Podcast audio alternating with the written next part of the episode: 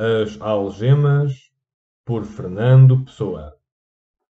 Supunha o leitor que lhe dizíamos: Há um país em que, depois das oito horas da noite, é crime previsto e punido o comprar maçãs, bananas, uvas, ananases e tâmaras, sendo porém permitida a compra de damascos, figos, pêssegos e passas. Depois das oito horas não se pode ali, legalmente, comprar arenque, mas podem comprar salmão e linguado.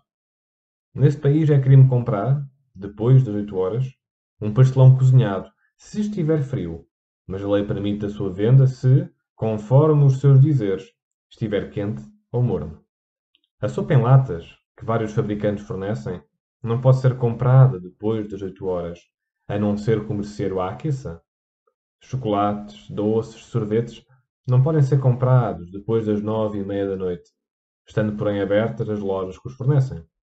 O camarão é, nessa terra, um problema jurídico tremendo, pois existe um camarão em latas que se não sabe se, tecnicamente, é camarão ou conserva. E os jurisconsultos e legisladores desse país já uma vez reuniram em conclave solene para determinar a categoria jurídica do camarão nesse estado. Também neste país se não pode comprar aspirina ou outro qualquer analgésico depois das 8 horas da noite, a não ser, diz a lei, que o farmacêutico fique convencido que há motivos razoáveis para supor que alguém tenha dores de cabeça. Não se pode, ainda nesse país, comprar, depois das 8 horas da noite, um charuto ou um maço de cigarros num bufete de caminho de ferro, salvo se se comprar também comida para consumo no comboio. Na agência de publicações, que há ali em qualquer lugar, não é legal comprar, depois da mesma hora fatídica, um livro ou uma revista, ainda que a agência esteja, como em geral está, aberta. Nesse país, nesta altura, o leitor, irritado, interrompe. Não há país nenhum onde isso aconteça, a não ser que se chame país a qualquer reino de revista de ano ou a qualquer nação sonhada entre os quatro muros da Rilha Foles. Enganar-se ao leitor que efetivamente fizesse esse reparo. Existe, em verdade, um país onde se dão aquelas circunstâncias legais. Esse país é a Inglaterra, a livre e prática Inglaterra.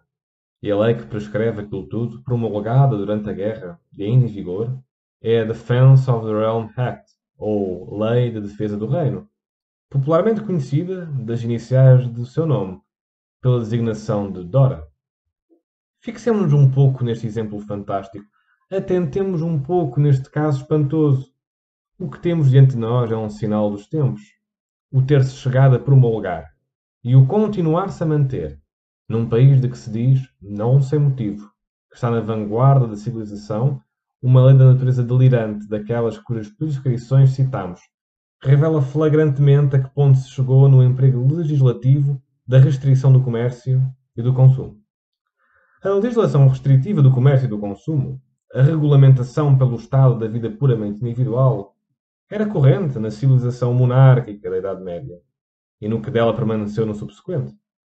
O século XIX considerou sempre seu título de glória o ter libertado ou ir libertando progressivamente o indivíduo, social e economicamente, das peias do Estado.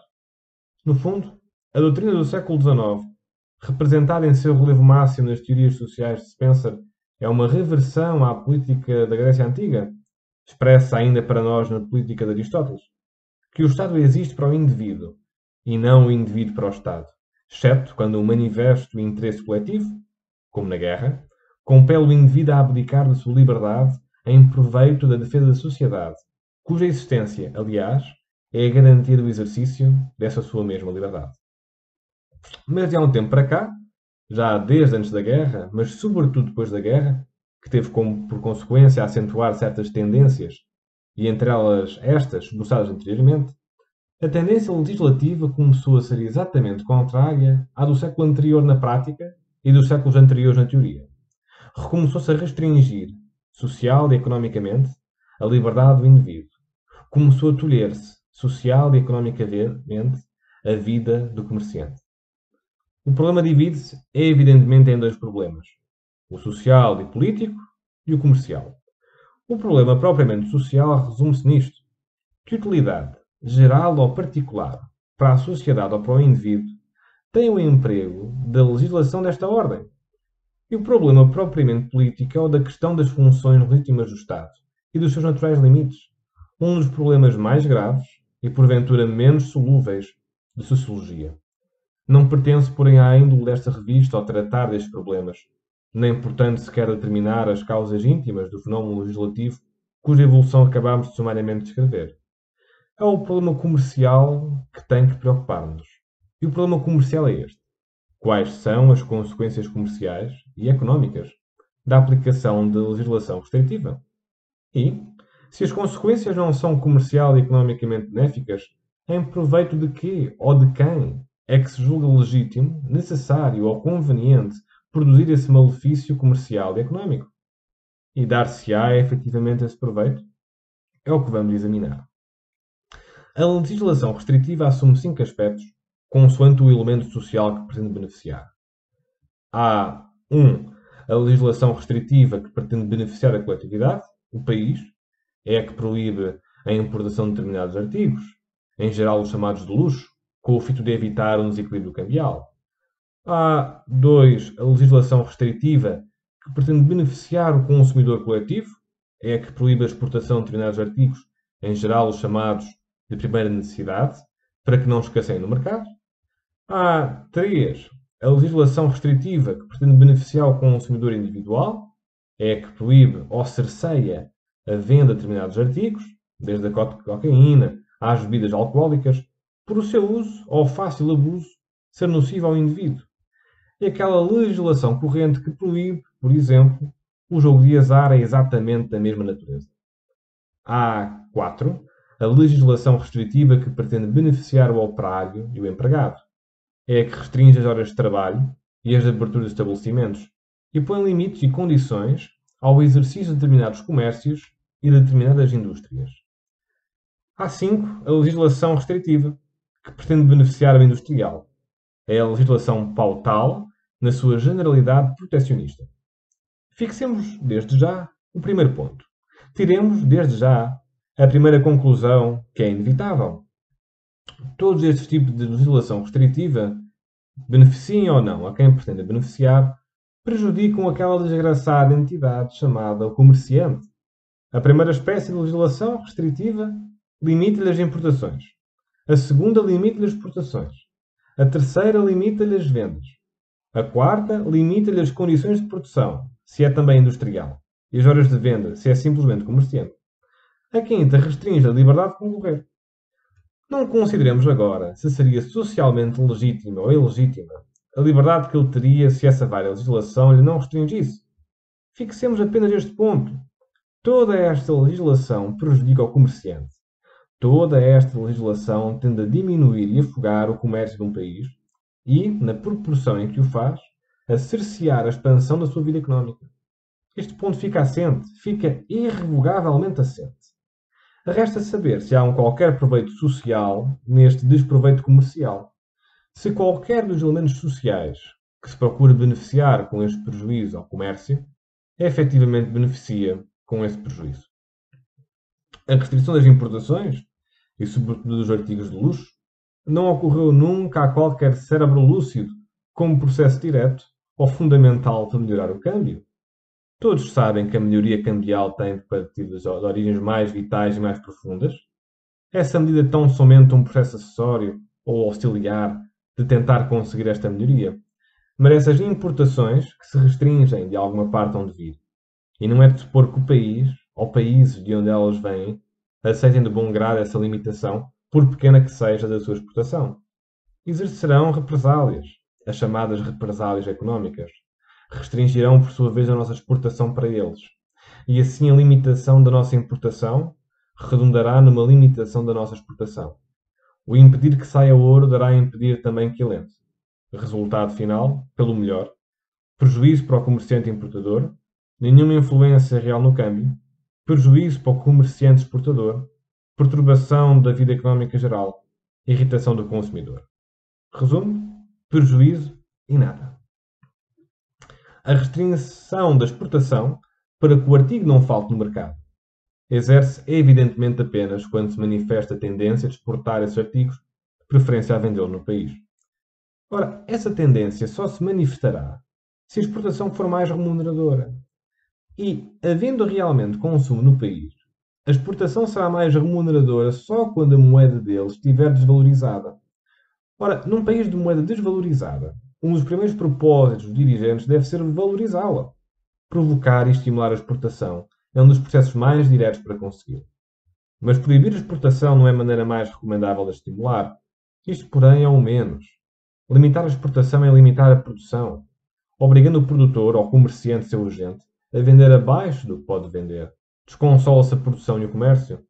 Resulta que o produtor e o comerciante ou procuram a porta falsa do contrabando, com que se lesa ao Estado e, portanto, a coletividade, ou baixam instintivamente a produção e a atividade de venda por verem limitados os seus interesses primários. Ninguém exerce de graça uma profissão, por generoso que seja fora do exercício dela. Depois, proibir a exportação é proibir o comércio de exportação. Como, quando se exporta, se exporta para alguma parte, e essa alguma parte, se não pode comprar a nós, comprará ao outrem. Segue que a limitação da nossa exportação é, muitas vezes, não só a limitação da exportação presente, mas também da exportação futura, pois perdemos mercados que, mais tarde, quando a nossa exportação estiver reliberada, talvez já estejam conquistados por outrem e se nos não abram de novo com facilidade. Assim, a legislação restritiva que visa a abastecer o mercado nacional tende, no fim, por desabastecê-lo. E quando visa restringir temporariamente a exportação, consegue, muitas vezes, restringi-la definitivamente. Chegamos ao ponto cómico desta travessia legislativa. Chegamos ao exame daquela legislação restritiva que visa beneficiar o indivíduo, impedindo que ele faça mal à sua preciosíssima saúde moral e física. É este o caso de legislação restritiva que se acha tipicamente exemplificado no diploma que é o exemplo de toda a legislação restritiva, quer quanto à sua natureza, quer quanto aos seus efeitos. A famosa Lei Seca dos Estados Unidos da América. Vejamos em que deu a operação dessa lei. Não olhemos ao caso social Tratá-lo não está na índole desta revista, nem, portanto, deste artigo. Não consideremos o caso deprimente e de ignóbil na circunstância de se prescrever a um adulto, a um homem, o que há de beber ou o que não há de beber, lhe pôr o aceimo como a um cão, ou um colete de forças como a um doido. Nem consideremos que, indo por esse caminho, não há lugar certo onde logicamente se deva parar. E se o Estado nos indica o que havemos de beber, por que não decretar o que havemos de comer? de vestir, de fazer. Porque não prescrever onde devemos de morar, com quem havemos de casar ou não casar, com quem havemos de dar-nos ou não dar-nos. Todas estas coisas têm importância para a nossa saúde física e moral. E se o Estado se dispõe a ser médico, tutor e ama para uma delas, por que razão se não disporá a sê-lo para todas? Não olhemos também a que este interesse paternal é exercido pelo Estado e que o Estado não é uma entidade abstrata, mas se manifesta através de ministros, burocratas e fiscais. Homens, ao que parece, e nossos semelhantes, incompetentes, portanto, do ponto de vista moral, se não de todos os pontos de vista, para exercer sobre nós qualquer vigilância ou tutela em que sintamos uma autoridade plausível. Não olhemos a isto tudo, que indigna e repugna. Olhemos só às consequências rigorosamente materiais da lei seca. Quais foram? Foram três. Primeira, dada a criação necessária para o cumprimento da lei de vastas legiões de fiscais, mal pagos, como quase sempre são os funcionários do Estado, relativamente ao meio em que vivem.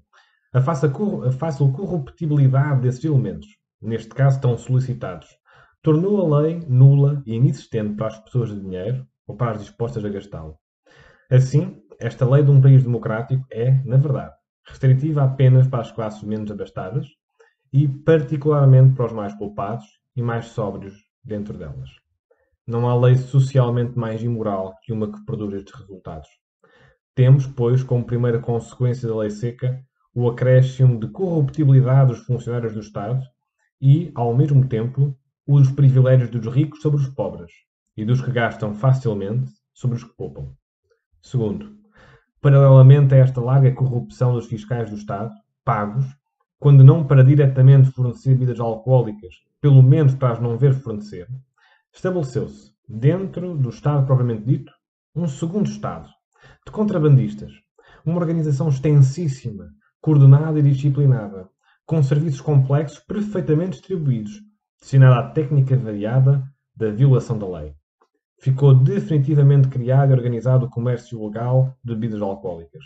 E dá-se o caso, maravilhoso de ironia, de serem estes elementos contrabandistas que energeticamente se opõem à revogação da lei seca, pois quer ela que vivem.